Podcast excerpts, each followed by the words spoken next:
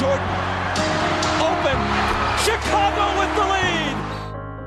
They do have a timeout. Decide not to use it. Curry way downtown. Oh, what a shot from Curry! The. Oh, blocked by James. Is this the dagger? Ah! Davis 4-3 in the win. Oh, it's good. Καλησπέρα σε όλους και καλώς ήρθατε σε ακόμα ένα Hack and Roll podcast. Είμαι ο Μάνος Και εγώ είμαι ο Νίκος. και σήμερα έχουμε ένα πολύ ευχάριστο για εμένα επεισόδιο αλλά τελείως αντιληπτικό γιατί θα μιλήσουμε έτσι για λαβράκια, Άμε. για παίχτες ξέρεις, under the radar που δεν παίρνουν την, ε, τη, Την προσοχή. την προσοχή, τη συζήτηση, ξέρεις, το όνομά τους δεν ακούγεται πολύ. Ήρθε η ώρα να τους δώσουμε έτσι λίγο respect. Έχουμε εδώ τις λίστες με τα λαβράκια και είμαστε έτοιμοι να μιλήσουμε γι' αυτό. Πριν όμως Αλλά, ναι. θα μιλήσουμε έτσι λίγο για τις κινήσεις που γίναν στην φετινή ε, buyout market. OK. Ωραία, Είναι, free είναι, agency. είναι thing αυτό πλέον, το buyout market. Εντάξει, κάθε χρόνο υπάρχει ένα buyout market ρε Ε, παιδί μου, ναι, και συνήθως εντάξει. είναι μετά τη, το trade deadline. Ναι, αλλά, Αλλά πριν από αυτό, πριν από αυτό. Θέλω να πάρω την ευκαιρία. Ωραία. Θέλω να αναφερθούμε λίγο στο Θανάση Αντιτοκούμπο. Okay. Ωραία. Θανάσης ε, έπαιξε το παιχνίδι με τους Knicks, το οποίο οι Bucks Έλειπαν. αποφάσισαν ότι δεν ψήνονται Ναι, να, ναι, να ναι, ναι. κερδίσουν. Ρε και- φίλε, γιατί συμβαίνει αυτό πάντα με τους Knicks; Δηλαδή, βλέπεις τους Knicks να είναι στα standings ψηλά και λες: Πού μαλακά, αυτοί κερδίζουν. Ναι, αλλά... Και βλέπεις, ας πούμε, τους Bucks να κατεβάζουν. Πώς τον λένε αυτόν τον ε, point guard που εγώ ε, αντιπαθώ; Τον point guard, των Bucks, Ναι, αυτόν τον ξανθό, τον κοντό. τον Μέριλ. Αυτόν. Δεν ήξερα καν είναι point guard. Δεν είχα καταλάβει τι θέση παίζει. Νομίζω είναι point guard. Τέλος Άμα κάνω πάντων, λάθος. Δεν μας ενδιαφέρει Τέλος αυτό. πάντων. Ωραία. Ο Θανάσης Ο Θανάσης. έκανε το καλύτερο παιχνίδι που μπορούσε να κάνει. Ήταν ο καλύτερος παίκτης στο Εντάξει, οκ. παρκέ για τους Bucks. 23 πόντοι, 10 rebound, 5 assists. Με 4 στα 5 τρίποτα θα πω εγώ. Μμμ. Ο Θανάσης αντετοκούμπο. Μμμ. Αρχικά να πούμε μπράβο στο αγόρι. Μπράβο. Ωραία. αγόρι. Τώρα είναι ευκαιρία όμως να πάρω την αφορμή και να πω κάτι που έχω μέσα μου ένα χρόνο τώρα. Ωραία. Το οποίο με έχει προειδεάσει 100 φορές σήμερα γι' αυτό. ωραία. Λοιπόν, όλοι εσείς. Ποιοι εμείς; Εσύ, όχι εγώ. εσείς. Α, Όχι, εσύ δεν είσαι ευχαριστώ. μέσα σε αυτούς. Ωραία. Ήρθε η ώρα να καταρρύψουμε ένα ψέμα. Ωραία. Που Ωραία. λένε άνθρωποι μεταξύ τους για να νιώθουν καλύτερα. Και αυτό το ψέμα είναι ότι ο λόγος που μπαίνει τόσο πολύ πόντι στο NBA είναι γιατί το επιθετικό ταλέντο είναι τόσο ψηλά και τόσο πολύ που οι αμυντικοί όσο και ό,τι και να κάνουν δεν μπορούν να αμυνθούν. Κάθε άνθρωπος έχει την άποψή του. Ωραία. Αυτή είναι μια λάθος άποψη. Εντάξει. Ωραία. λοιπόν, βε- λοιπόν, αρχικά αυτό που ξεκινάει. Υπάρχει ένα επιχείρημα που και με αυτό δεν πολύ συμφωνώ ότι στο NBA δεν παίζουν άμυνα. Που αντικειμενικά στη, στη regular season δεν έχω δει παίχτε να, να σκίζονται, να, Ναι, ναι, πηδώνουν, ναι. να τρελαίνουν, να τραυματίζονται για να παίξουν άμυνα. Αλλά άμυνα παίζουν. Υπάρχουν παίκτες οι οποίοι το κάνουν. ε. Εντάξει, αλλά Κυρίως είναι. ο- Μην μίγαμε στο γάλα. Ο Ντόρτ και. Ο Πάτρικ Μπέβερ Ναι, ναι, ναι, τέτοιοι ωραία. τύποι. Αλλά γενικά παίζουν άμυνα, ρε παιδί μου, δεν παίζουν άμυνα των playoff. Γι' αυτό υπάρχει η άμυνα των playoff. Ναι, επειδή ακριβώς. βελτιώνονται οι άμυνες εκεί. Ωραία. Ε, και ξέρεις, το π- παίρνω σαν αναφορή. Μερικοί λένε Α, δεν δεν παίζουν άμυνα. Εγώ δεν θέλω να μιλήσω για αυτούς. Γιατί αυτού τους καταλαβαίνω. Εγώ θέλω να μιλήσω για τους άλλους. Που η απάντηση σε αυτό είναι πάντα η ίδια. Τι λέτε, ρε, με εσείς χωρίς μπασκετική παιδεία. Τι λέτε, ότι δεν παίζουν άμυνα. Απλώς είναι τόσο καλοί οι παίχτες που δεν μπορούσε να, να τους παίξεις άμυνα. Ρε φίλε, αυτοί οι τύποι, ξέ, ξέρεις γιατί με ενοχλούν. Ωραία, γιατί έρχονται, φέρνουν στο τραπέζι ένα επιχείρημα το οποίο δεν στέκει. Ότι, Α, εσύ που το λες αυτό δεν, δεν ξέρεις μπάσκετ, δεν έχεις ιδέα από μπάσκετ. Αλλά εγώ έχω και σου λέω ότι κάτι που δεν μπορώ να αποδείξω. Σε αυτό το Ουσιαστικά. σημείο να ευχαριστήσουμε τους μισούς ακροατές του podcast μας. Όχι, το, εδώ, εδώ, αυτό- εδώ Που σας μας θέλω. ακούγανε για ένα χρόνο. Εδώ, εδώ, λοιπόν, ακούστε Θα με τα λίγο. ξαναπούμε κάποτε. Λοιπόν, αρχικά, επιχειρήματα αυτών των ανθρώπων. Οκ. Δείτε τι κάνει ο Σέιν Λάρκιν στο, στο Euroleague. Γιατί συνήθως συγκρίνουμε την Ευρώπη. Έτσι. Ναι, ναι, ναι, Ωραία, γιατί που η στην σύγκριση Ευρώπη, είναι- Η, αντίσ- η- Οκ. η άμυνα παίζεται στην Ευρώπη θεωρητικά. Ωραία. Δείτε τι κάνει ο Σέιν Λάρκιν στην Ευρώπη και ε, στο NBA δεν ήταν τίποτα ο Σέιν Λάρκιν. Ήταν ρολίστας του ρολίστα. Μα, Δείτε λοιπόν τι κάνει ο Θανάσης Αντετοκούνμπο στο NBA. μα να πούμε το εξής. ο Σέιν Λάρκιν στο NBA γιατί ήταν ρολίστας, γιατί υπήρχαν μπροστά του παίκτες οι οποίοι είχαν κάνει establish την αξία τους. Αν ο Σέιν Λάρκιν. Δηλαδή, θα φέρω σαν παράδειγμα τον Νικ Καλάθη, ωραία. Ο οποίος ήταν στους Grizzlies, ήταν ο τελευταίο των τελευταίων. Και μια φάση είχε τραυματιστεί ο Μάικ Κόνλι. Ποιος είχε τραυματιστεί, Ο Κόνλε, ο Κόνλι, και μπήκε ο Καλάθης και έκανε μέσα τρομερά πράγματα. Δηλαδή, ε, per 36 minutes που λένε και στο χωριό μου. Άμα τους βάλεις αυτούς του παίξεις να παίξουν. Δεν δε, δε χρειάζεται Δεν να είναι το. τόσο Ξέρεις μεγάλη κάτι, διαφορά. τ- Τώρα φέρνεις επιχειρήματα σε ανθρώπους οι οποίοι το επιχείρημά τους είναι ότι «Ω, δεν ξέρεις μπάσκετ και εγώ ξέρω και σου λέω αυτό που ισχύει. Ωραία. Οι ίδιοι άνθρωποι, ρε φίλε, που ακούω κάτι επιχειρήμα του τύπου Α, ε, άνοιξα λίγο να δω Euroleague. Πω, πω, πόνεσαν τα μάτια μου, ρε φίλε. Πού είναι, δεν είναι ωραίο μπάσκετ αυτό. Ναι, ξέρεις τι είναι ωραίο μπάσκετ; Ένας παίχτης σαν το Harden παίρνει την μπάλα, step back, τρίποντο, step back, τρίποντο. Και αν τολμήσεις να πλησιάσεις το step back του, foul. Ναι, Φάουλ, αυτό. αυτό. φάουλ, φάουλ, φάουλ. Αλλά όχι, εγώ, εγώ γκρινιάζω. Γκρινιάζω και τους. Ε, δεν, είναι, δεν είναι ότι αυτοί οι τύποι έχουν κολλήσει με το παραμυθάκι των media ότι πω, πω τι τρομερή επιθετική είναι αυτή. Απίστευτη ρε παιδιά. Ξέρεις, σκεφτόμουν. Δεν μπορεί να το σταματήσεις. Τι σκεφτόμουν. Ότι είμαστε media πλέον εμείς. Είμαστε media. Ε, ναι, ναι, όχι, ξέρεις κάτι. Ωραία. Είμαστε αντι-media. Θα το Οκ, πω έτσι, οκ, ωραία. το δέχομαι, Γιατί, ρε το φίλε, δέχομαι. όχι, δεν θα κάτσω να πω τα ψέματα που. Το, να, να συνεχίσω το αφήγημα με το Harden, με το LeBron, με το ένα ότι είναι ασταμάτητη. Ωραία, γιατί όταν οι κανονισμοί είναι φτιαγμένοι, κομμένοι, ραμμένοι στα μέτρα αυτών των παιχτών για να κάνουν τα νούμερα που κάνουν. Ωραία, και αν τολμήσεις να τους πλησιάσεις και να τους ακουμπήσει λίγο το, το δαχτυλάκι τους εκεί. Φάουλ. Φάουλ, Λοιπόν. φάουλ. Δύο βολές. And one. Να σου το πω αλλιώς. Από πού πηγάζει αυτό το πράγμα, κατά τη γνώμη μου. Ε, στην Αμερική υπάρχουν τρία-τέσσερα major αθλήματα, οκ. Το baseball, Ναι, ναι, ναι. Το, ναι. Ε, το μπάσκετ είναι θέαμα. Ωραία, το μπάσκετ είναι πώς θα προσελκύσουμε τον περισσότερο δυνατό κόσμο, πώς θα βγάλουμε τα περισσότερα δυνατά λεφτά, πώς θα πουλήσουμε τα περισσότερα δυνατά εισιτήρια. Σωστά; Μμμ. Ωραία. Στην Ευρώπη το μπάσκετ δεν είναι ακριβώς έτσι. Το μπάσκετ είναι το μπάσκετ που έπαιζες μικρό, το μπάσκετ που μεγάλωσες βλέποντας και το μπάσκετ που εν τέλει βλέπεις να παίζεται. Είναι δύο, δια- όχι δύο διαφορετικοί κόσμοι, δύο διαφορετικές νοοτροπίες μπάσκετ. Ναι. Προσοχή, δεν λέω ότι δεν υπάρχουν άνθρωποι στην Αμερική που εκτιμάνε το μπάσκετ για το άθλημα που είναι. Λέω ότι οι περισσότεροι από αυτούς τους ανθρώπους είναι στην Ευρώπη αντικειμενικά. Επομένως, στην Αμερική, άμα τους βάλεις να δουν ένα παιχνίδι EuroLeague, θα πούνε πονάνε τα μάτια μας. Ή θα πούνε, Α, ξέρω εγώ, θα δούνε Thunder ε, Minnesota και θα πούνε Πω, πω, το παιχνίδι είναι σαν EuroLeague. Και θα το μοκάρουν αυτό. Η απάντηση είναι ότι όχι, είναι δύο διαφορετικά, όχι δύο διαφορετικά αθλήματα, δύο διαφορετικές νοοτροπίες του Ναι. αθλήματος. Εντάξει, εγώ θα σου πω μόνο ότι στην Ευρώπη θεωρώ το, το μπάσκετ είναι πολύ πιο ανεπτυγμένο τακτικά και επιθετικά Καλά, και σίγουρα, αμυντικά. σίγουρα. Ωραία. Ε, και θα σου πω ότι φαίνεται αυτό από το γεγονός ότι το 60% του NBA βασίζονται, ε, των παιχτών του NBA βασίζονται στα, αθλ- στα αθλητικά τους προσόντα Ναι, ναι, και ναι. ναι. πολλοί από αυτούς δεν έχουν καμία σχέση με την τακτική και τη...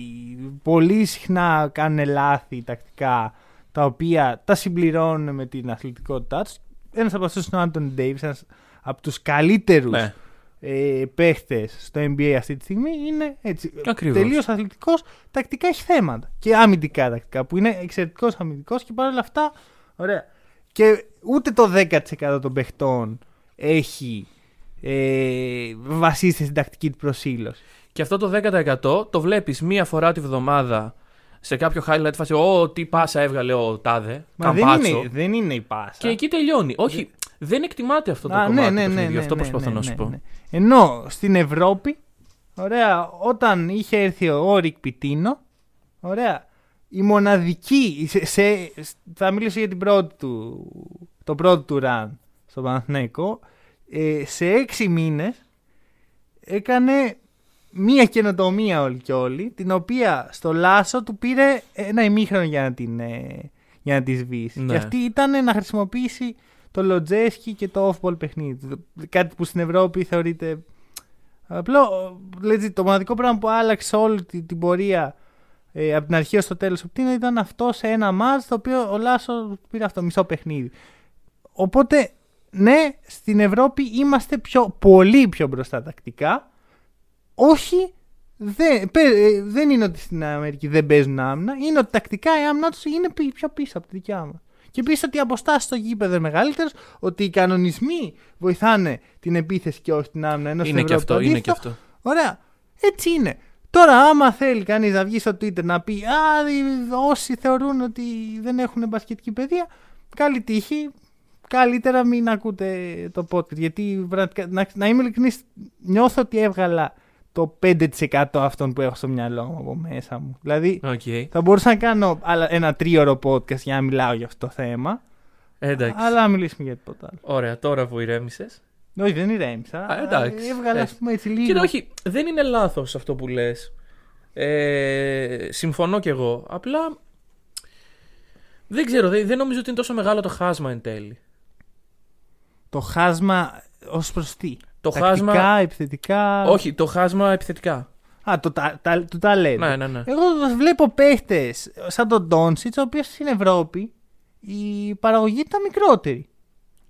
Ναι, εντάξει, μα και ο, ο, ο ίδιος ο Ντόντζιτς που φέρνει σε αυτό το παράδειγμα έχει πει ότι στην Ευρώπη δυσκολευόμουν πολύ περισσότερο με τις άμυνες. Εντάξει, θα μου πεις, ήσουν και τρία χρόνια μικρότερος, οκ. Σε Ένα χρόνο. Όταν το είπε αυτό ήταν Ναι, ναι, rookie. ναι, OK, OK. Ε, ναι, οκ. Ωραία, εντάξει, αν είναι εκτός αν ο Θανάσης Αντετοκούμπο ήταν εδώ πέρα, έβαζε 40 πόντους. Ε. Ναι, αυτό δε, δηλαδή ο Θανάσης ήταν ένας ρολίστας στην Ελλάδα. Ε, για αμυντικογενή. Αμυντικογενή, δηλαδή που. Όχι ό- ότι- Από όσο θυμάμαι την τότε ομάδα του Παναθηναϊκού, ο Θανάσης έμπαινε μέσα για να βοηθήσει σε συγκεκριμένα σχήματα στην άμυνα. Δεν, επιθετικά δεν μπορούσε να βοηθήσει. Ναι, και, και τακτικά πολύ πίσω να πούμε. Και τακτικά πίσω. Εντάξει, Όχι αυτό ότι- φτιάχνεται. δε- Δεν είναι επιθε- επίθεση προς το Θανάση αυτό. Μια Όχι, χαρά όχι. και μπράβο του που δουλεύει και Μα έχει φτάσει να καθιερωθεί. στην Δεν ομάδα. χρειάζεται κάθε παίκτης να είναι καλός στα πάντα. Δηλαδή, Ναι. το να έχεις έναν Θανάση στην ομάδα σου, τον Παναθηναϊκό τότε τον βοήθησε. Μμμ. Και στην ενέργειά του, στην άμυνά του. Τους Bucks τώρα τους βοηθάει. Και δεν μπορώ να καταλάβω γιατί σε ένα τόσο ρηχό ε, supporting cast ο Θανάσης δεν μπορεί να βρει λεπτά. Και βρίσκει. Ε, βρίσκει. Βρίσκει τώρα τελευταία και αυτό είναι καλό. Θα δούμε.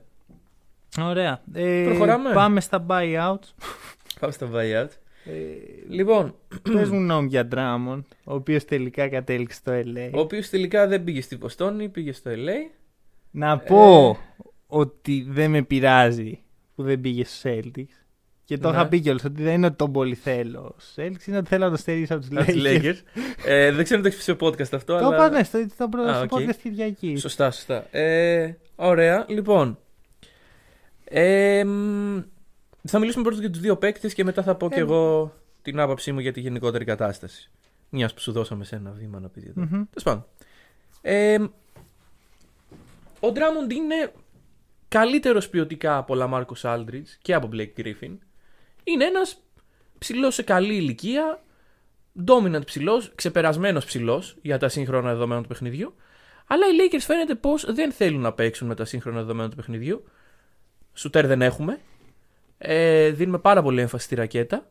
Δεν ξέρω πού θα μας βγει αυτό. Δηλαδή, πέρυσι το πήραμε μια φορά με αυτή τη, τη λογική. Φέτος δεν ξέρω. By the way, ο Mark Gasol πλέον δεν ξέρω τι θα γίνει. Δηλαδή με Drummond και Χαρέλ δεν ξέρω. Ίσως τώρα που λείπει ο Davis. Ποιον από αυτούς βάζει το 4 όμως; Κανένα. Κανέναν. Τέλος πάντων. Ε, αυτό για Drummond δεν έχω να πω πολλά πράγματα. Δεν, Εγώ δεν έχω. πιστεύω ότι μας έλειπε ένας τέτοιος παίκτης. Εγώ Να σου πω θεωρώ την ότι το, αλήθεια. το fit είναι πολύ καλό. Κοίτα. Λοιπόν, αμυντικά το fit είναι τέλειο. Αμυντικά πάμε- Δηλαδή ναι, είναι η πολύ. περσινή συνταγή σε καλύτερο. Ναι, ναι, ναι. Αλλά έχουμε τόσο μεγάλο θέμα αμυντικά. Όχι, αλλά θα βοηθήσει. Θα βοηθήσει θα, θα... Ωραία. Και δεν είναι. Η άμυνα τελευταία των Lakers είναι. Εντάξει, Τώρα, τώρα μη δεν μπορεί να συγκρίνεις, κρίνεις ναι. τίποτα, αλλά ε, θεωρώ ότι το fit σου λέω είναι πολύ καλό. Οκ. Αλλά, αλλά δεν ξέρω ποιον Drummond παίρνετε. Γιατί; Μμ, είναι και αυτό. Ωραία, επιθετικά ο Drummond σε όλη την καριέρα είναι ο Russell Westbrook των Των ψηλών. ψηλών. Οκ, Ωραία, οκ. ο τύπος χρ- χρησιμοποιεί τη, την κατοχή της μπάλας πάρα πολύ, αλόγιστα. Δηλαδή τη, τη ρουφάει την μπάλα, δεν την αφήνει. Σε μια ομάδα που δεν ξέρω αν μπορεί να το κάνει αυτό. Ωραία, ναι, ναι, θα φτάσω εκεί. Ε, και κάνει κάτι επιθέσεις, κάτι layups να πούμε τραγικά. Μιλάμε για ψηλό, ο οποίος φέτος έχει κάτω από 50% FG. Το οποίο είναι πάρα πολύ περίεργο. Ωραία. Ε, και μιλάμε για ψηλό, ο οποίο ψάχνει συμβόλαιο. Δηλαδή από, από ό,τι προκύπτει από τα reports στο Drummond δεν θέλει πρωτάθλημα. Θέλει να πάρει συμβόλαιο.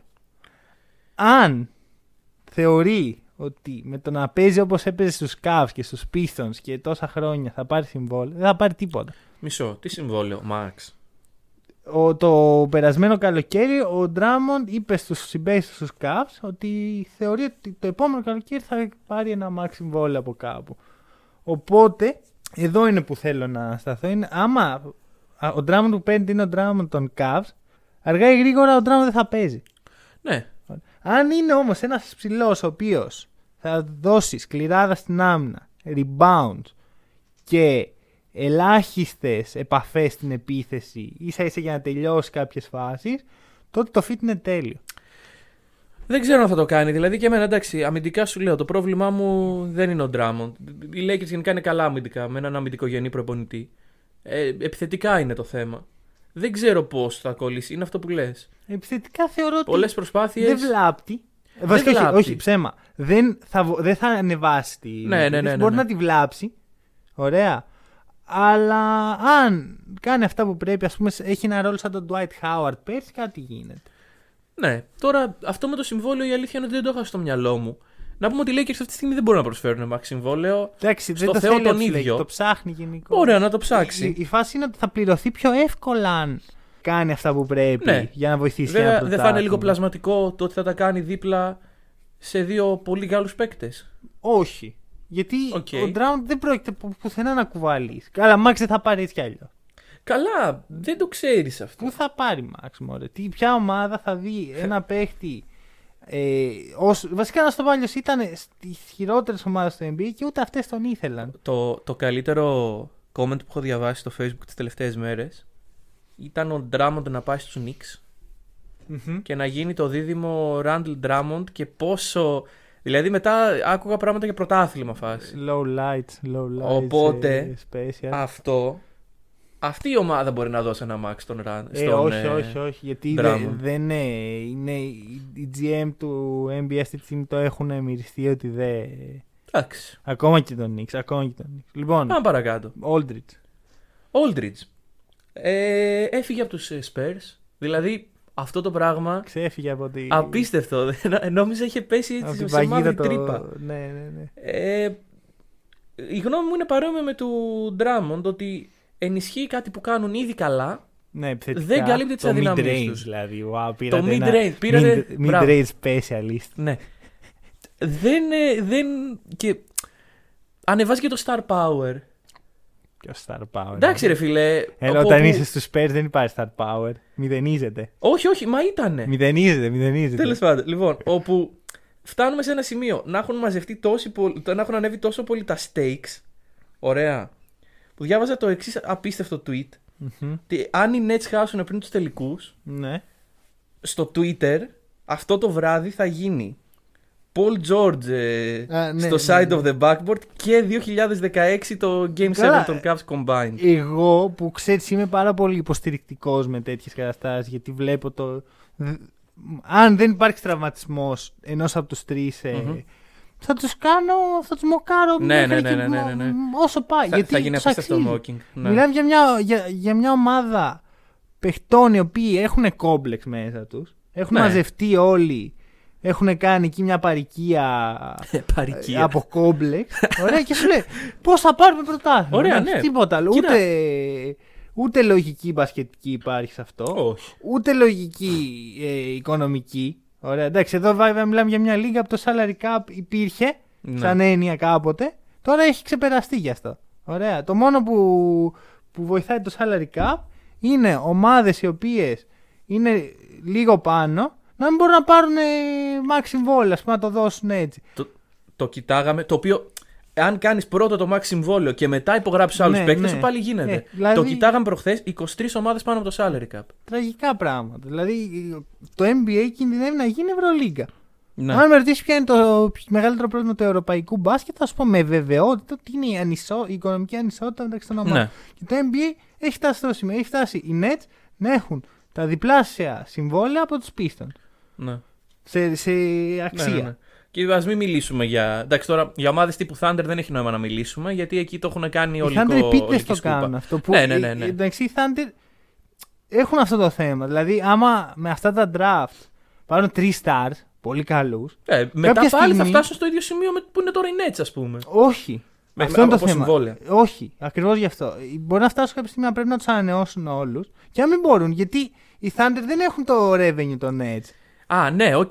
Γιατί να πούμε ότι άμα θες να ξεπεράσεις το salary cap, αυτό που γίνεται είναι ότι τα βάζεις από την τσέπη σου, Ναι, πληρώνεις luxury tax, Πολλά λεφτά. πολλά λεφτά. Όπου όμως όταν είσαι ο δισεκατομμυριούχος ιδιοκτήτης των Lakers, των Nets, των Knicks, των Όχι, δεν, οποιονδήποτε. είναι, δεν έχει να κάνει μόνο με τον. ε, ή, με τα ή να fans. είσαι το, το franchise το οποίο Ναι, βγάζει, Αυτό, αυτό. μπορείς να τα δώσεις. Ωραία, άλλα λεφτά άνεση. παίρνεις στη Νέα Υόρκη και άλλα στην Οκλαχώμα. που Εννοείται. Δεν έχει ξεχάσεις και ο Θεός. Εννοείται, εννοείται.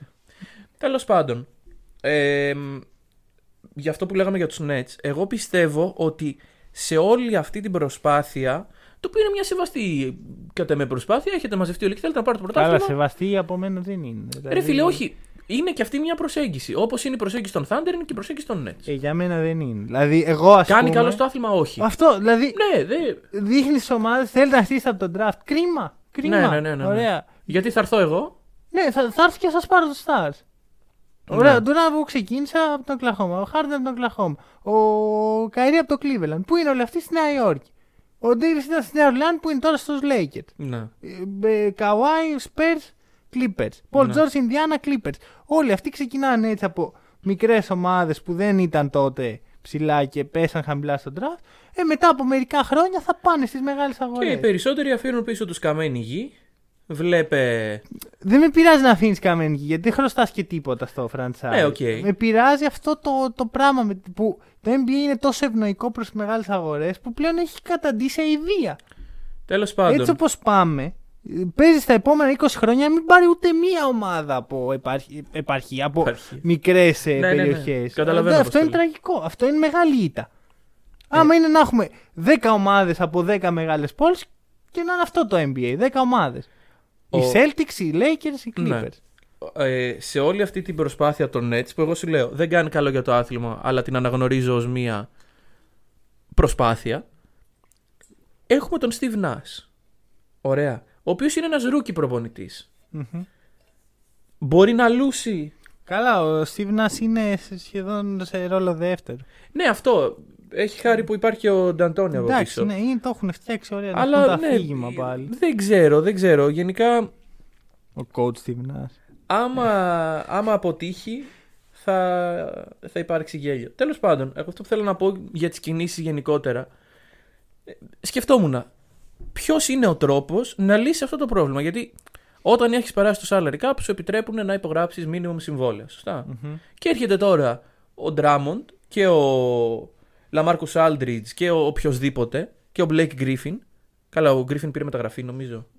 Ε, Όχι, buyout. Όχι, με buyout. Sorry, οι οποίοι εντάξει, δεν αξίζουν τα 20 εκατομμύρια το χρόνο, αλλά δεν αξίζουν και ένα minimum συμβόλαιο στο NBA. Έρχονται όλοι αυτοί και σου λέει: Ξέρεις κάτι, μπροστά στο να πάρω πρωτάθλημα, έχω πάρει τόσα λεφτά στη ζωή μου, πάω να πάρω και ένα δαχτυλίδι. Ο μόνος τρόπος να λυθεί αυτό είναι το βέτο. Βέτο στο free agent. βέτο στην βέτο στο ότι απόφαση δεν του μπορείς παίκτη. να αγορά, δεν μπορείς να υπογράψεις αυτό το παίκτη. Εσύ συγκεκριμένα δεν μπορείς. Ε, αυτό δεν είναι μετά πολύ εύκολοι ομάδες να. Αρχικά, αρχικά το, M- αυτό το βέτο θα γίνεται από τις ομάδες ή από το NBA. Θα γίνεται από το NBA. Ε, καλά, τότε. Να πεις δεν θα το κάνει. Αυτό Γιατί κατευθύνει. δεν- Όχι, όχι. Ναι. Ναι. Στο NBA να κατε... την δυνατότητα να κατευθύνει του επόμενου 100 Ναι, ναι, ναι. ναι, ναι. πρωταθλητές. Τι Οκ, λέει; οκ, αλλιώς. Από τις ομάδες με μια αλφα πλειοψηφία, ξέρω. εγώ. Αυτό έχει πιο πολύ νόημα, Ναι. αλλά και πάλι δίνει δύναμη στα εσωτερικά της ομάδας σε άλλες ομάδες. Και μετά μπλέκεται και η Είναι πολιτική ο αντα- μέσα είναι στο ο παιχνίδι. ανταγωνισμός, ε, ναι. ναι, δηλαδή ότι. Δεν συμπαθώ τον ιδιοκτήτη αυτής της ομάδας. Ούτε καν, ούτε καν αυτό. Φάση. Ε, εντάξει, ψήφισε υπέρ μου και άμα χρειαστείς ποτέ Ναι. τίποτα θα. Βλέπεις. Δεν, δεν πάει έτσι. Ναι, δεν ξέρω. Τέλος πάντων, λύση σε αυτό το πρόβλημα δεν υπάρχει. Εντάξει, αλλά. Όχι, υπάρχει. Ποια είναι; Να χαμηλώσει το hard cap. Μα όταν είσαι μια ομάδα με 11 παίκτες που δεν συμπληρώνεις 13, που πρέπει να συμπληρώνεις 13. Ε, να φροντίσεις να μην δώσεις Πρέπει τρία, να- τρία Α. super maximum συμβόλαια. ε, Ε, τι ΑΚΕΟΥ. Δεν ξέρω. Όχι, όπως το είπα είναι. Χαμηλώνει στο hard cap. Δεν υπάρχει άκαιου. Όταν μιλάμε για ομάδες που επιλέγουν τα συμβόλαια του, δεν τους, δεν τους έρχεται το NBA και λέει εσύ θα πληρώνεις 50 εκατομμύρια. Α, ναι, σίγουρα. Ωραία. Θα φροντίσουν οι ομάδες να μην περνάνε ένα πιο χαμηλό hard cap. Γιατί αυτή τη στιγμή είναι τόσο ψηλό που δεν είναι εύκολο να Ναι. το ξεπεράσει. Όπως το είχαν κάνει οι Warriors πριν ε, τρία χρόνια. Τρία χρόνια. ναι. Ωραία, έτσι πάει. Εντάξει, που και αυτοί ας πούμε είχαν. Δηλαδή, όλο αυτό το πρώτο μεγάλο τέτοιο πράγμα που θυμάμαι ήταν ο DeMarcus Cousins στους Warriors. Ε, ναι. Από τη σύγχρονη ιστορία. Δηλαδή, Εντάξει, του πριν, θέλω α- να πάρω πριν από αυτό πρωτάθλημα. ήταν ο David West στους Warriors. Ναι, οκ. Αλλά εντάξει, υπάρχουν τέτοια παραδείγματα. Αλλά το πιο. Έχω φτιάξει μια super team. Α πάω κι εγώ επειδή με ένα μίνιμουμ συμβόλαιο για να πάρω το πρωτάθλημα. Κοίτα, αυτό γινόταν γενικά. Ναι, οκ. Έτσι, οι βετεράνοι που ψάχνουν έτσι μια Μα ο DeMarcus Cousins ευκαιρία. δεν ήταν βετεράνος. Ακριβώς. Μετά Αυτό, εκεί αυτό έφτασε λέω. σε σημείο. Ναι, ναι, ναι, ναι, ναι. Ο Cousins και ο. Καλά, εδώ που τα λέμε, ο Cousins σαν βετεράνος είναι τέλος πάντων. Ναι, έτσι είναι, έτσι Ηλικιακά. είναι. Όχι, δεν έχει να κάνει ηλικιακά. Αλλά, δεν πάει να παίξεις μπάσκετ Εντάξει, μίνιμουμ. οκ. Μα δεν τυχαίο που ο Cousins από τότε δεν έχει πάρει τίποτα παραπάνω από το μίνιμουμ. Ο Cousins είχε τραυματισμούς. Ναι, αλλά ε, και το. Τραυματίας πήγε στους Warriors. Υπήρχε λόγος Ναι. που δεν τον πλήρωσαν οι, Ναι, οι ναι, ναι. Pelicans που ήθελε. Και επειδή δεν, το- δεν με πλήρωσαν οι Pelicans, θα κάνω πάω στους Warriors. Δεν με πλήρωσαν οι, οι Cavs που ήθελα, θα κάνω πάω στους Lakers. Δεν με πλή... Βασικά ο LaMarcus Aldridge δεν έχω ιδέα τι κάνει. Ο LaMarcus Aldridge τι κάνει. Εγώ νομίζω εκεί; κατά λάθος πήγε. Γιατί ένας αξιοσέβαστος βετεράνος με Ναι, ναι, χρόνια ναι, ναι, ναι. εμπειρίας και πάει στο τσίρκο του Χάρντεν και του Ντουράν και του Irving. Κρίμα. Θα πω εγώ, κρίμα. Εύχομαι να αποκλειστείς από τους Celtics. Ω. Παρακάτω. Πάμε λοιπόν στο Πάμε στο θέμα main του event. σημερινού. Λοιπόν, ε, είπαμε λαβράκια έτσι, παίχτες οι οποίοι αξίζουν αναφορά, αλλά δεν την παίρνουν και σου δίνω κατευθείαν την πάσα να ξεκινήσεις. Ωραία, θα ξεκινήσω από το λόγο που δημιουργήθηκε αυτή η στήλη αυτή τη Ναι, βδομάδα. ναι, μπράβο. Ε, Είναι... Λοιπόν, να δώσω λίγο context Δώσε, πριν δώσε ξεκινήσεις. Λοιπόν, γενικά εγώ είμαι ο τύπος ξέρεις, που λέω Α, βλέπω ένα παίχτη να βάζει ένα τρίποδο και λέω Να το, αυτός είναι. Ναι, ναι, ναι. Αυτός, TJ McConnell. Του Luke βγαίνουν Kennard. κάποια. Κάποια Ναι, άλλα ναι, δεν του ναι, βγαίνουν. ναι.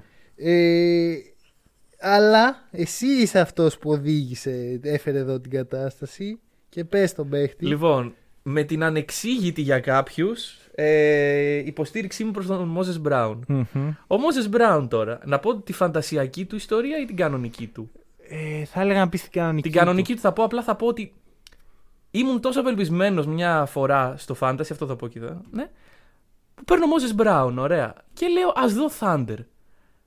Και βλέπω Thunder και βλέπω έναν παίκτη, ο οποίος είναι rookie και ο οποίος για ψηλός έχει εκπληκτικό, εκπληκτικές τοποθετήσεις και πο- παίρνει όλα τα rebound, δεν του παίρνεις rebound και επιθετικά είναι γρήγορος, είναι... βλέπει γύρω του και λέω, όπα εδώ κάτι έχουμε. Με λίγο παραπάνω research, ο Moses Brown έχει ξεκινήσει από το UCLA, ε, το οποίο UCLA είναι στους 8 του NCAA παραδόξως. Πώς έχει φτάσει μέχρι εκεί; Ε, έκανε μια καλή. Βασικά η καλή εμφάνιση έγινε με την Αλαμπάμα. Μμμ, όπου, ε, στο ναι. οποίο πα- παιχνίδι πήγαν να λούσουν επειδή δεν κάνουν φάουλ στο τρίποντο. Ε, τελικά πήγε στην παράταση για αυτό το λόγο. Και στην παράταση κέρδισαν. Μάλιστα. Τέλος πάντων, ο Μόζε Μπράουν λοιπόν ε, στην αρχή της χρονιάς ήταν στην G League των Thunder. Ε, ψέματα δεν είναι rookie sophomore, είναι λάθος μου. Πέρσι ήταν στους Blazers. Ε, και φέτος, αφού πήρε κάποιες ευκαιρίες στην G League, ανέβηκε στην πρώτη ομάδα των Thunder. Μπροστά του είχε τον Al Horford. Ε, μ, έκανε κάποια πολύ καλά παιχνίδια. Double-double έτσι. Καλή, καλή άμυνα, καλή επίθεση. Και έφτασε στο σημείο οι Thunder να πούνε: Ξέρετε κάτι. Δεν θέλουμε τον Al Horford. θα τον αφήσουμε έξω για το υπόλοιπο της σεζόν. Θα κάνουμε multi-year extension στον Moses Brown. Ναι. Γνώμη για τον παίχτη. Κοίτα, ε, θα σου πω κάτι. Και στο είπα έμεσα σε μια συζήτησή μας, αλλά ξέρω ότι γενικά δεν πολύ ακούς πράγματι το Μος Μπράουν, οπότε θα τα πω εδώ με το μικρόφωνο, αν με σκοτώσει. δηλαδή. Ωραία, ωραία. λοιπόν, ε, είναι καλός. Οκ. Είναι, δηλαδή, τον έβλεπα και με τους Celtics ήταν ε, πολύ με τα rebound και τα σχετικά. Το θέμα είναι ότι οι ομάδες μπορούν να προσαρμοστούν και να του ρίξουν έτσι την παραγωγικότητα. Πιθανώς. Δηλαδή, θεωρώ ότι τα πρώτα παιχνίδια ήταν έτσι λίγο τοπικά. Γιατί, ποιος είναι αυτός τώρα, ε, G League, two-way, ποιο Ναι. νοιάζεται. τον, ε, τον αφήσαν λίγο έτσι να... Θεωρώ ότι σιγά σιγά ας πούμε, θα δούμε να έρθει μια, ισο- πιο- με- μια ισορροπία Πιθανώς. στα νούμερά του και στον τρόπο που τον αφήνει η ομάδα να εξελιχθεί. Παρ' όλα αυτά έχει potential.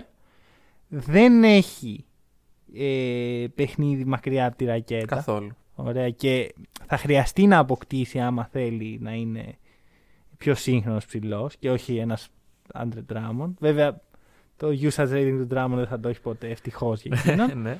ε, και είναι και σε καλή φάση που είναι στην Οκλαχώμα και μπορεί να εξελιχθεί Αυτό με τη δηλαδή στοιχεία του. είναι σε μια ομάδα που μπορεί να κάνει αυτή την τέτοια. Χρειάζεται.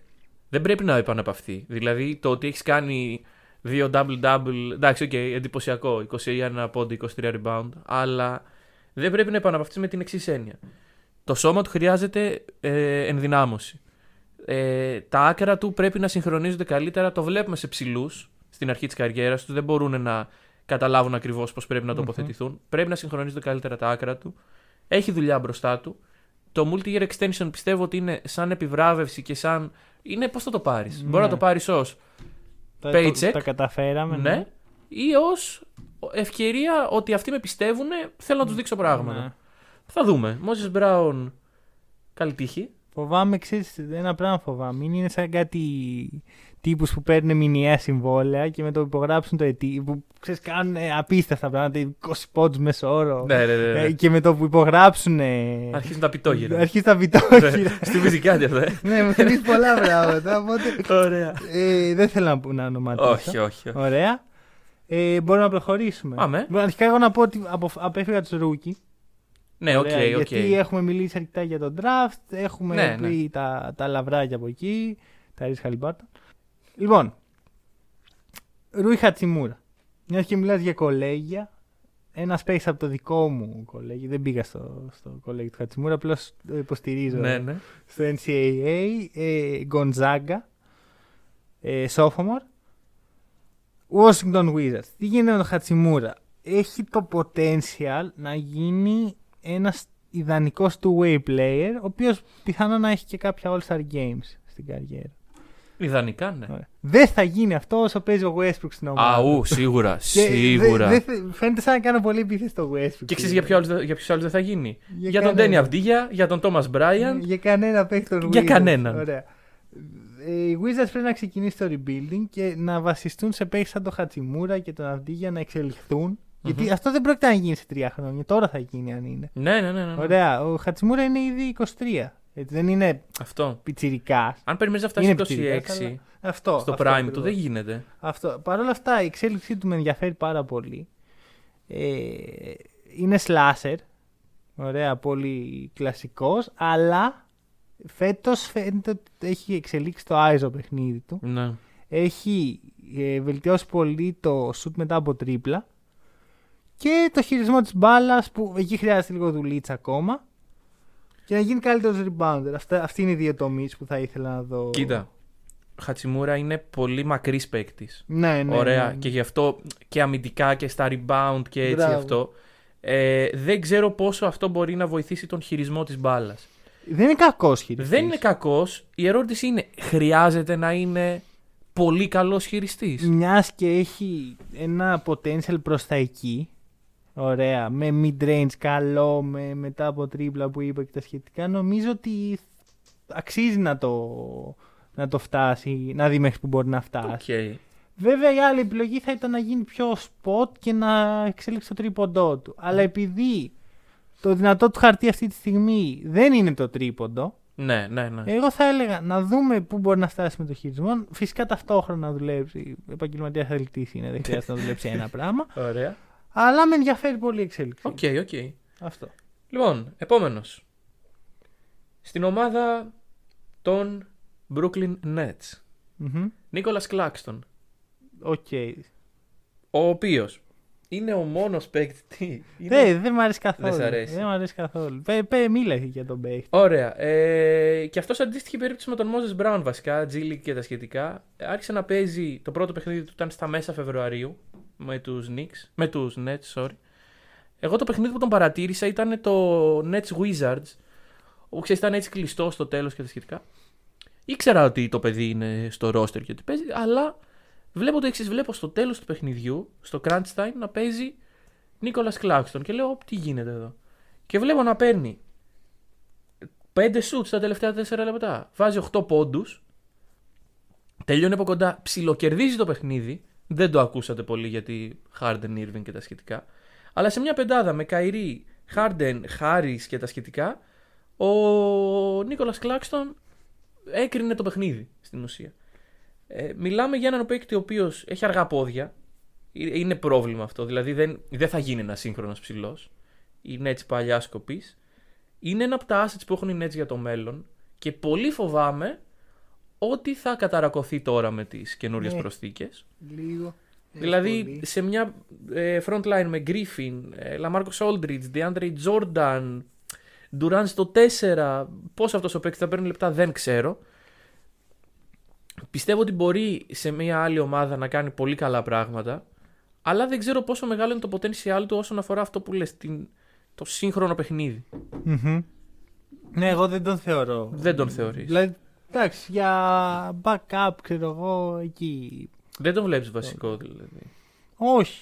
Να σου πω. Θεωρώ ότι υπάρχουν καλύτεροι ψηλοί και σε αυτή την ηλικία και γενικότερα στο NBA. Δεν- Όταν η Οκλαχώμα έχει δύο ανερχόμενους ψηλούς, τον Moses Brown και τον ε, Ρόμπι, καλύτερος από τον Claxton, δεν, μπο- δεν μπορώ να σου πω ότι Οκ. ενθουσιάζει. Αυτό. Και εντάξει. εμέ- εμένα με είχε εντυπωσιάσει αυτό το συγκεκριμένο Ναι, παιχνίδι. αλλά σκέψου ότι όταν έχεις δίπλα σου Harden Kyrie, αλλού πέφτει η- Α, η ναι, άμυνα. είναι, είναι σωστό αυτό. Αυτό. Είναι Εντάξει, σωστό. δεν μου φαίνεται κακή επιλογή, αλλά δεν. Θα ήθελα να το δω σε τρελαίνει. μια άλλη ομάδα παρόλα αυτά. Οκ. Δηλαδή δεν. Λοιπόν, θα σου πω ποιον θεωρώ σύγχρονο ψηλό. Ρισάν Χόλμ. Ρισάν Ε, Χόλμ. ήθελ- Κάνει παπάδες τώρα τελευταία. Ήθελα έτσι έναν σε. ήθελα να βάλω και παίξει σε μεγαλύτερες ηλικίες. Mm-hmm. Μμμ. Εντάξει, είναι εύκολο να βάλεις στου νεαρούς και τα σχετικά. Ήθελα να βάλω ένα παίκτη ο οποίος είναι πάρα πολύ υποτιμμένο. Είναι έξι σεζόν στο NBA. Τα πρώτα τρία χρόνια παίζει στη Φιλαδέλφια. Στη Φιλαδέλφια από τότε είχε Νοέλ, Όκαφορ, Embiid. Ήταν το. Παρ' όλα αυτά ο Holmes είχε καλές στιγμές, έπαιρνε λεπτά, ήταν παραγωγικός. Ε, έ- έπαιζε, μια σεζόν είχε ας πούμε 20 λεπτά μέσω όρο. Οκ. Ωραία. Πάει στο Suns εκεί δεν κάνει τίποτα και καταλήγει στο Sacramento. Όπου Η χαρά του παιδιού. όχι απλώς χαρά του παιδιού, είναι η ομάδα που σκοτώνει τους άλλους center. Δεν ξέρω, τους δέρνει στα πριν ξεκινήσει το παιχνίδι, αν μπορεί να παίξει, δεν ξέρω τι τους κάνει. Όποιος παίζει μαζί με τον ε, Holmes, δεν υπάρχει. Whiteside, πουθενά. Ναι. Deadmon που είχε πάει πέρσι, πω ήρθε ο Deadmon, ε, σύγχρονος ψηλό και τέτοια, πουθενά. Ρισάν Holmes. Ό,τι πιο οικονομικό, Μμμ. έτσι, παίρνει όσες προσπάθειες του αναλογούν τρομερό FG ε, 65%. Ένα πολύ καλό FG για ψηλό. Ωραία. Μια που μιλάγαμε πριν για τον Drummond. 65% Ναι. είναι τρομακτικό. Όχι για ψηλό, για οποιονδήποτε. οποιαδήποτε. Εντάξει, συνήθως οι ψηλοί έχουν το Ναι, ναι. μεγαλύτερο, αλλά. Ωραία. Ε, δεν έχει θέμα στις βολές που έχουν πολλοί παίχτες ε, στο, στη θέση του. Μμμ. Δεν είναι το σκιάχτρο Δεν σε φοβίζει ξέρεις, αυτό έτσι. το ναι, που οκ, καλύπτει. οκ. Αλλά είναι, δίνει περιφερειακή άμυνα. Γι' αυτό και θεωρώ ότι είναι η επιτομή του σύγχρονου ψηλού, γιατί δίνει αυτό το πράγμα. Και δίνει και πολύ αθλητικότητα. Ναι. Δηλαδή και στη ρακέτα είναι χρήσιμος και στην περιφέρεια θα βγει στις αλλαγές, θα μαρκάρει, θα τρέξει, θα, θα καλύψει. Ωραία. Ε, δεν έχει τρίποντο, αλλά δεν χρειάζεται όλοι πέρα να Ακριβώς. τρίποντο. Και έχει ένα ενδιαφέρον, ωραία. Δεν σουτάρει ουσιαστικά. Δεν στα- κάνει ένα floater συνέχεια. ναι, ναι. Ωραία. Είναι αυτό το, το signature shoot του, floater. Το πεταχτάρι θα πει Ναι, κανείς. ναι, ναι. Είναι ο Γιώργος Πρίντεζης του, του OK. NBA, ωραία. Γιατί Οκ. κάνει σαν πεταχτάρι, αλλά το κάνει και από μακριά, ας πούμε. Και Τα, όλα τα mid-range που έχει και καλό mid-range Ναι, είναι ε, πεταχτάρι. ποσοστό είναι πεταχτάρι. Μάλιστα. Είναι τρομερό. Εντάξει, εγώ τώρα θα πω εδώ ότι καλά όλα αυτά, αλλά εντάξει, φυσικά και είναι ευθύνη του προπονητή του το ότι έχει αναπτυχθεί τόσο πολύ. Πλάκα κάνω. Να. Εντάξει, γιατί. Ναι, δεν είναι κάπου η όπα. σκληρή δουλειά που έχει ρίξει. Δεν έξι νομίζω χρόνια, ότι- Από ομάδα Ναι, σε ναι. ομάδα. Ε, πού τον βλέπεις να. Τον βλέπω βασικό Οκ. σε πρωταθλήτρια ομάδα. Ω, Με άνεση. Και να σου πω το εξής: Βάλτε τον στους Celtics. Οι Celtics γίνονται contender. OK. Ωραία, δε- εντάξει, δεν θα μιλήσω τώρα για τους Celtics. Τώρα μην αλλά ξαναμιλήσει για τους βάλ τον- Celtics γιατί. Στους Nets, οι Nets ε, βελτιώνουν την αμυντική τους λειτουργία. Ε, όχι, ναι, έτσι δεν θέλουν τέτοιους παίκτες. Γιατί, α, μόνο, επιθε- μόνο επίθεση και βετεράνοι. Έτσι, Ακριβώς. και, πα- έτσι, αν δεν είσαι 35, δεν είσαι. λοιπόν, συνέχισε. Ωραία. Συνεχίζω. Ε, μου πήρες έναν παίκτη, είναι η αλήθεια. Ουρσάν. Τον Χατσιμούρα.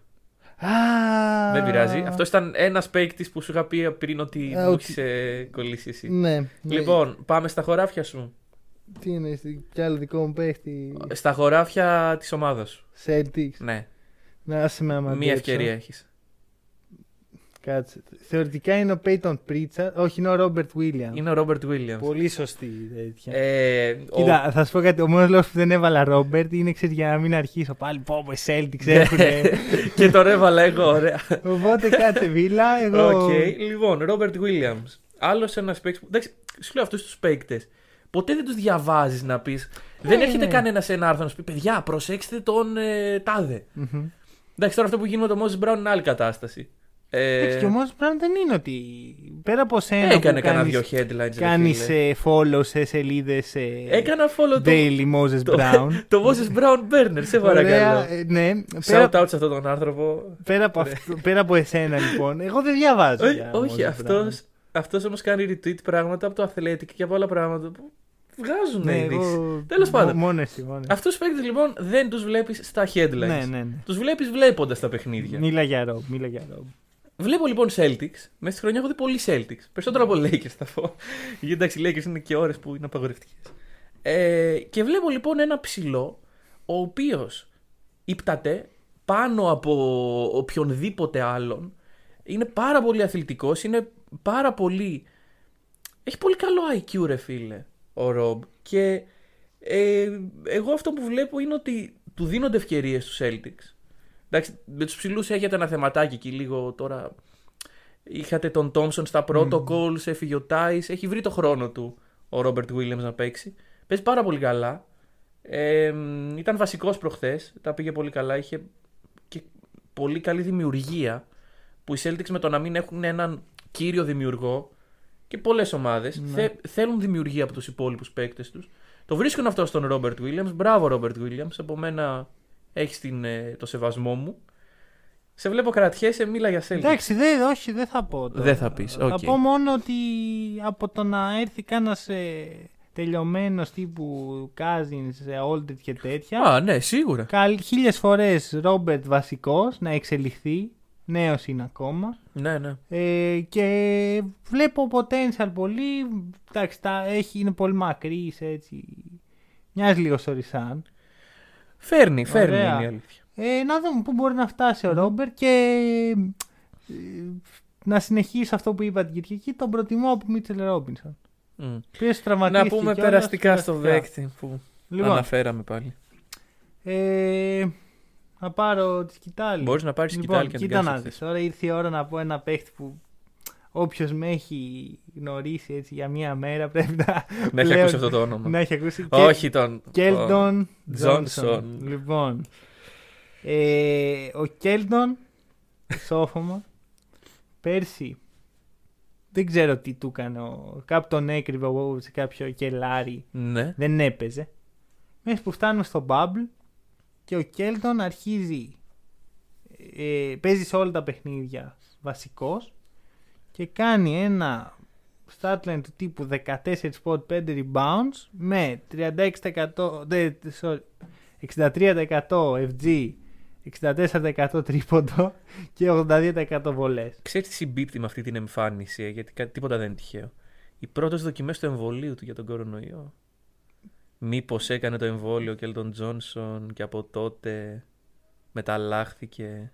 Ουφ, Δεν το παίρνει αυτό έτσι. είναι μια θεωρία Είναι συνωμοσίας μια η τρομερή οποία θεωρία συνωμοσίας. δεν βγάζει κανένα νόημα. Βγάζει απίστευτο νόημα Λοιπόν. αν το σκεφτείς. Ε, πολύ καλός rebounder για το ύψος του. Αρχικά Ναι. να πω κάτι. Ο, ο, ο Κέλτον Τζόνσον είναι 1,96 και παίζει το 3.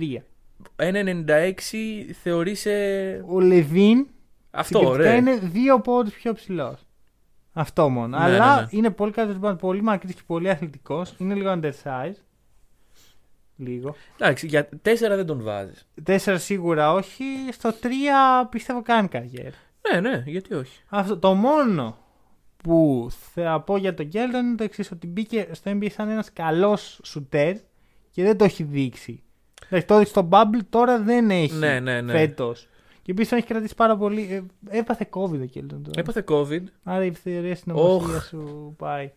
Οπότε, Εντάξει, σε αυτή τη θεωρία εντάσσεται και τα εμβόλια δεν δουλεύουν. λοιπόν, Κέλτον Τζόνσον, ε, άμα βρει και τρίποντο και πιστεύω του χρόνου θα μπει ακόμα καλύτερος, έτσι, βελτιωμένος σε αυτά που ήδη κάνει καλά. Νομίζω ότι οι Spurs έχουν άλλο ένα λαβράκι στα χέρια. Μπορούμε να συμφωνήσουμε ότι ο Πόποβιτς κάποια στιγμή θα αποσυρθεί, ωραία. Ναι. Αν δεν αποσυρθεί όταν αποσυρθεί και ο Κέλτον Τζόνσον, δεν θα αποσυρθεί ποτέ. Α, λες ότι Α, ο Κέ- θα κάτσει άλλα 15 Βάζω χρόνια. max, βάζω max τα 15 χρόνια για τον Πόποβιτς. Ωραία, μου Εντάξει, για, κάνει. για να δει τον. Ε, πήγα να πω Μoses Brown. Ωραία. για να δει τον Κέλτον Τζόνσον να τελειώνει, να τελειώνει την καριέρα του εκεί. Ναι, και να παίρνει και πέντε πρωταθλήματα. Ακριβώς. Ή, ή θα φύγει για τίποτα ε, το Ρόντο, βλέπε Καγουάι Λέοναρτ και εκεί θα πει ο Πόπ. Λες ότι... ότι είναι τέτοιο επίπεδο Κέλτον. Φέρνει λίγο σε Καουάι. νομίζω. Φέρνει λίγο. Έχει- Δεν ξέρω αν θα γίνει τέτοιο επίπεδο. Βλέπω ψήγματα τα οποία με οδηγούν.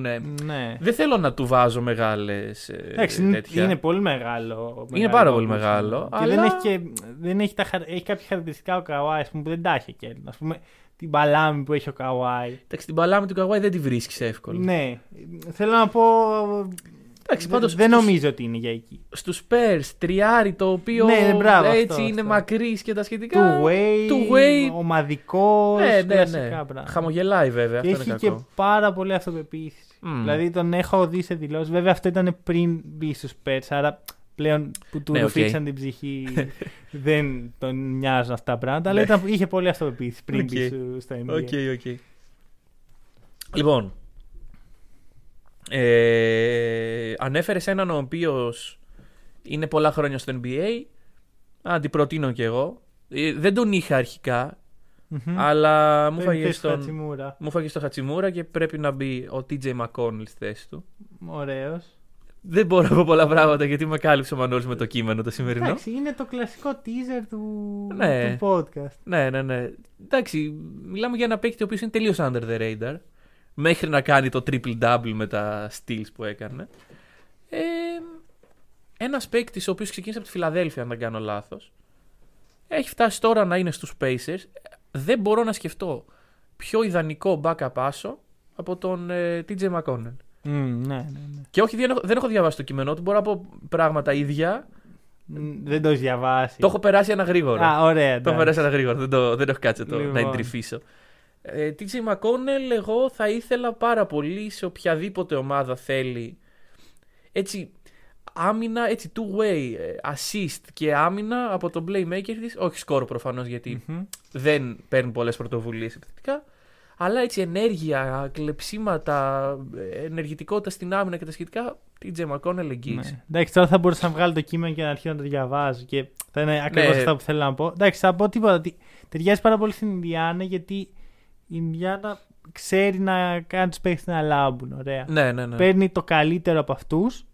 Λέει, αυτό, τι κάνεις καλά, αυτό. Ωραία, Κάντο. κάνει μόνο αυτό. ναι, ναι. Ωραία. Ε, και όταν είσαι στο γήπεδο με τον Μακόνελ, ξέρεις ότι δεν χρει... παίρνει αυτό την ευθύνη της δημιουργίας και της ε, και οργάνωσης του παιχνιδιού. Και παίχτες όπως ο, ο Justin Holiday, ο Λεβέρ, ο Σαμπόνι μπορούν μαζί του, όπως και με τον Μπρόκτον, ναι. να ε, μεγιστοποιήσουν ας πούμε τις δικές τους δυνατότητες. Ωραία. Και αυτό είναι το όλο point με αυτούς τους παίκτες. Δεν πρέπει οι ομάδες να ζητάνε τα πάντα. Δηλαδή, Patrick Beverly είναι ένας πολύ καλός αμυντικά παίκτης. Όταν του ζητείτε από τους Clippers να είναι καλός αμυντικά, να δημιουργεί, να εκτελεί, να Καλά, κάνει. το παρα, τα παραλές. Τα παραλέω, αλλά από ένα σημείο και μετά. Το ε, ζήτησε από τον Patrick Beverly να, δημιουργεί- να, να σκοράρει. Δεν έχει δει τον Patrick Beverly να παίρνει σκοτωμένα Εντάξει, τρίποντα. ο Πα- γιατί είναι ο Patrick Beverly. Και έχει, Να πεις, και ναι. έχει το unlimited confidence. Ναι, οκ, Αυτό δεν- ίσως, δεν- ίσως φταίει το Δεν σημαίνει confidence. τον έπιο Στάρον Λουκ του Παγόρη, εσύ θα κουβαλήσει. Καλά, μιλάμε για τον Darren Lou. Μπορεί να πιάσει οποιονδήποτε να του πει να κουβαλήσει. Εντάξει, εγώ έχω πει δίνω ευκαιρία Στάρον Λουκ και Δώσ' θα του, δώσ' του. μείνω μέχρι να αποκλειστούν οι Clippers. Το καλοκαίρι εδώ θα είμαστε, θα Αχα. ράζουμε τις μπύρες μας, Αχα. θα τα λέμε. Ωραία. Σημεία Δεν δεν λέω, όχι, δεν δεν- δεν λέω κάτι. 30. 30 τρίτου. Ωραία. Λοιπόν, και θα πω για το Μακόνελ ένα πράγμα. 11 πρώτου του 2017, η μέρα που ο Μακόνελ σκότωσε τους, Cleaver, τους ε, Knicks. Αυτό θα πω μόνο. Ψάχτε το. Είναι όσο καλό ακούγεται. Ψάχτε το. Λοιπόν, ε, πάω κι εγώ σε ένα, σε ένα ακόμα πιο βετεράνο. Μμμ. Ε, Θαντέος Γιάνγκ. Θαντέος Ωραία. Γιάνγκ, Ο οποίο μάλιστα. Θαντέος Γιάνγκ δεν θα μπορούσα να μην τον ε, αναφέρω σήμερα. Στα 32 του ίσως παίζει το καλύτερο μπάσκετ που έχει παίξει ποτέ γιατί ξέρει το ρόλο του, ξέρει σε τι είναι καλός. Έχει αποδεχτεί την. ε, Δίνει. Είναι ο- η μοναδική ελπίδα των Bulls να βρουν πλέον ισορροπία αμυντική. αμυντική Ναι. και γι' αυτόν έχει θυσιαστεί ο Λόρι Μάρκανα. Ο οποίος είναι πολύ αγαπημένος μου παίκτης, αλλά θεωρώ ότι πλέον δεν υπάρχει θέση στους Bulls για τον Μάρκανα. Οκ. Θεωρώ ότι θα έπρεπε να ε, γίνει trade. Δεν ξέρω πού, δεν το έχω σκεφτεί αυτή τη στιγμή, αλλά θεωρώ ότι ο Μάρκανεν έτσι όπως έχει το πράγμα ε, δεν κολλάει σε αυτό που θέλει να χτίσει. Λόγω, λόγω μεταγραφής Βούτσεβιτς, ας πούμε, Ναι. λες. Ναι. Γιατί πριν που ήταν Θαντέους Γιάν και Μάρκανεν Κάπως λένε. ήταν πολύ ωραίο σαν ιδέα. Τώρα που είναι Θαντέος Γιάν και Βούσεβιτ και ο Μάρκανεν είναι έκτος παίχτης ουσιαστικά ε, δεν θεωρώ ότι μπαίνει στο γήπεδο και δίνει το κάτι παραπάνω. Ναι, δεν, δεν ξέρω πόσο θα στοιχήσει αυτό στο Σικάγο. Το Σικάγο εγώ δεν πιστεύω ότι θα στοιχήσει. Ε, φέτος Θεωρώ σίγουρα ότι όχι. Ο παίχτη καλό θα ήταν να... Αυτό, να... για την εξέλιξή του κάπου αλλού. Εκτός άμα οι Bulls βλέπουν long term. Μπορεί και την αυτό. περίπτωση τους. Μπορεί Βέβαια, και αυτό. Άμα δεν παίζει, πώς θα εξελιχθεί; Τέλος πάντων, για, Για τον Θαντέου. Θαντέους. Αμυντική ισορροπία δεν έχω ακούσει εδώ και 13 χρόνια που είναι αυτό παίζει στο NBA. Δεν τα ακούω πολύ το όνομά του. Η μόνη φορά που το άκουγα το όνομά του είναι όταν πήγε στους Pacers και οι Ναι. Pacers είχαν φτιάξει τη super team με Jeff Teague, Paul George. Ε, αυτό έχει ίσχυε. Jeff Teague, Paul George, Thaddeus Young, ε, Miles Turner. Αυτή ήταν η super team. Miles Turner υπάρχει ακόμα να Ήταν πούμε. το sophomore τότε. Ναι. Ε, και μετά δεν- δεν πήγε καλά αυτό. Κα- Ναι. Έχει καταλήξει τώρα στους Bulls. Έχει βρει το ρόλο του. Και το άξιζε μια αναφορά. Αλλά θεωρώ ότι είναι καλύτερα θα τέριε σε ένα contender. Στους Nets ας πούμε. Μην τα ξαναλέμε, δεν θέλουμε άμυνο. Δεν, είναι- συγγνώμη, συγγνώμη, δεν Σε ήξερα. έναν άλλον contender. Θα Βάζω τους- στο Sixers. Σι- Ω, ωραίο, ωραίο. Sixers. Ωραίο. Πολύ Μ' ωραία θα αρέσει. τέριαζε. Εντάξει, κοίτα.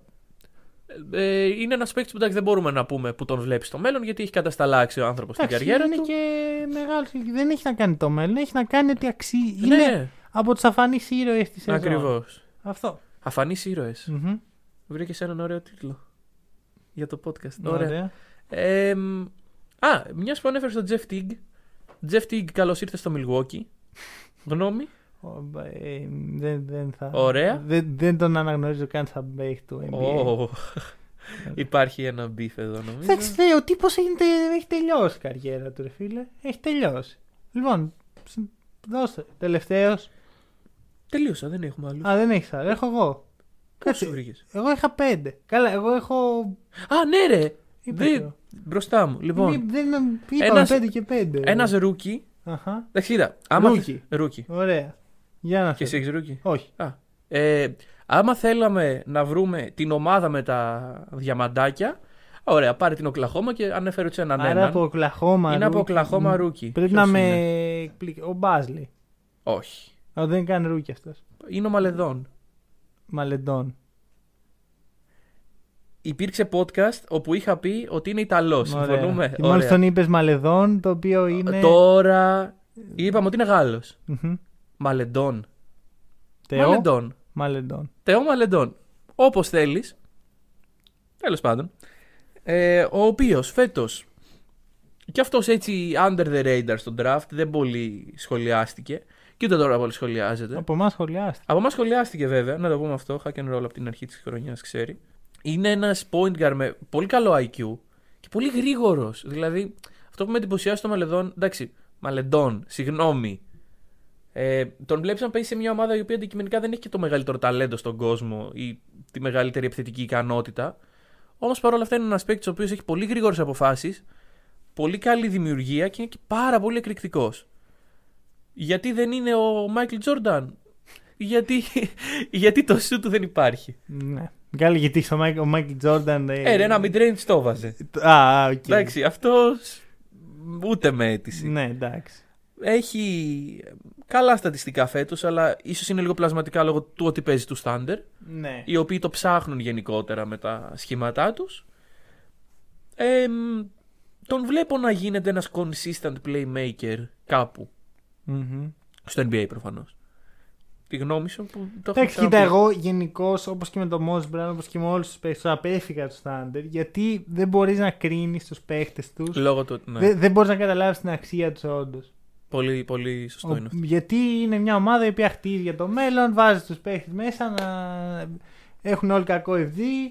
ε, ναι, γιατί είναι νέοι και εξελίξιμοι και Ναι. όχι όριμοι μπασκετικά. Ναι, οκ. Ε, αυτό οπότε δεν έχω. Εντάξει, έχω πει, πο- έχω πει την άποψή μου για τον παίχτη. Θεωρώ ότι έχει θέση στο NBA και θα μπορούσε να έχει και θέση σαν βασικός αν εξελιχθεί σωστά. Είναι αυτό που περίμενα να είναι ο Killian Hayes. OK. Όχι τόσο αγωνιστικά, τα αγωνιστικά του χαρακτηριστικά, ενώ με τις εμφανίσεις που κάνει, περίμενα Ναι, ναι, ναι. αντίστοιχο τύπου να κάνει ο Killian Hayes φέτος. Και λίγο καλύτερα. Killian Hayes Τραυματίας δεν- ακόμα. Ναι, ακόμα είναι Ναι, ναι, ναι. τραυματίας. Λοιπόν, Οκ. τελευταίος παίχτη. Άρα, άρα Αχα. μπορεί του Ναι. χρόνου να βγει Rookie of the Year. Όχι, γιατί έχει παίξει φέτος. Πόσα; Έχει παίξει και ένα παιχνίδι να έχει παίξει Α, ναι. πάλι. Ο Σίμονς δεν είχε παίξει κανένα Όχι. τότε. Μ, Δεν Λοιπόν, πειράζει.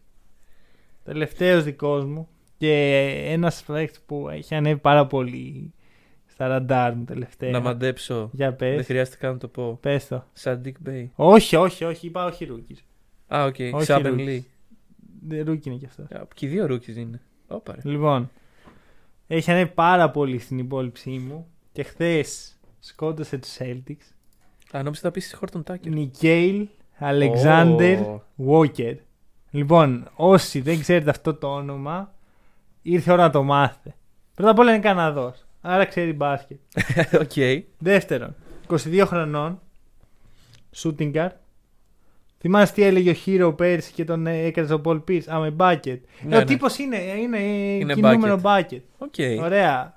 Ε, έχει επωφεληθεί στα τελευταία πέντε παιχνίδια από την απουσία του Lonzo Ball Είναι και αυτό. και παίζει βασικός δίπλα στον Bledsoe. Θα πω ότι έχει 17,8 πόντους μεσόωρο σε αυτά τα παιχνίδια. Έχει 5,4 rebound, 2,6 assist, 40% στο τρίποντο. Πόσο τρίποντα είναι αγώνα. 9,4 Προσπάθειες ελπίζω. Αλλιώς θα Ναι, είμαστε. καλά, εντάξει. εντάξει. Αλλιώς ναι, Stephen Curry. Αλλιώς, ναι. Ε, 9,4 προσπάθειες. Και Εντάξει, πάρα χθες πολύ καλό. έχασε πολλά, γι' αυτό έπεσε. Ήταν ακόμα πιο ψηλό το ποσοστό του.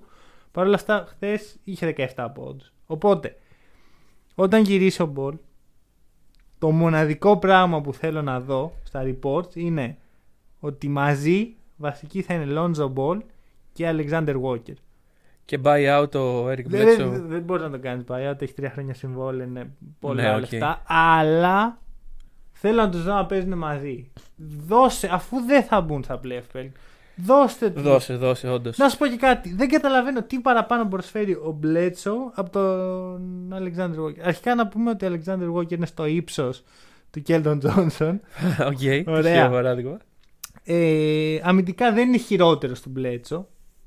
Ναι. Φέτος, του φετινού Bledsoe. Ναι, ναι. Ωραία. Είπαμε τρομερό σκόρερ. Αυτό είναι το. Και είναι και πολύ μακρύς, κάνει κλεψίματα. Λίγο αδύναμος να φάει λίγο. Να τον ταΐσουν. Εκεί στον Καναδά λίγο φαίνεται. Κατά τα άλλα είναι μια εξαιρετική περίπτωση και θέλω να τον. Θα τον, κρα- θα τον παρακολουθώ στενά. Οκ. Θα τον οκ. παρακολουθώ στενά γιατί θεωρώ ότι ίσως οι Pelicans έχουν κάτι εκεί με Lonzo, Walker, Ingram, Zion. Άμα βρουν μια αμυντική ισορροπία. Κάτι μπορεί να υπάρξει. Κάτι. Για να δούμε. Λοιπόν, Λοιπόν, Rivalry. rivalry. Λοιπόν, χάνω 8-6. Να θυμίσω ότι το Rivalry τελειώνει στα- στη- με τη Ναι. regular season. Ναι, ναι, ναι, ναι, ναι. Όχι στα playoff. Άρα έχουμε πόσες, 6-7 Δεν εβδομάδες; ξέρω, πάντως αυτή τη στιγμή χρειάζομαι έναν Αγχώσου. άσο από το μανίκι μου. Ο άσος είναι το παιχνίδι της Παρασκευής. Denver Nuggets, Los Angeles Clippers. Ε, και εγώ θα στηριχτώ στο ότι οι Clippers έχουν αρχίσει και λίγο ο Paul George πονάει το πόδι του. Αχα. Και Παρότι τέτοια χθες φάση. τους. Ε, Χθες έγινε. ε, παί- Παίχτηκε ξυλίκι Ωραία. χθες. Ωραία. Παρ' όλα αυτά, Denver Nuggets. δίνεις στους Nuggets. Ωραία. Σας πιστεύω, Το πάντα ακούω, σας πιστεύω. Το ακούω. Θα δούμε. Αυτά. Αυτά. Πολύ ευχάριστο επεισόδιο με Αμέ. καθόλου. Για εμάς, ναι. Για εμάς, ναι. Ελπίζω Θα να σας δείξει. άρεσε ως εμάς. Τα λέμε την επόμενη εβδομάδα. Μέχρι τότε από εμάς καλή συνέχεια. Καλή συνέχεια.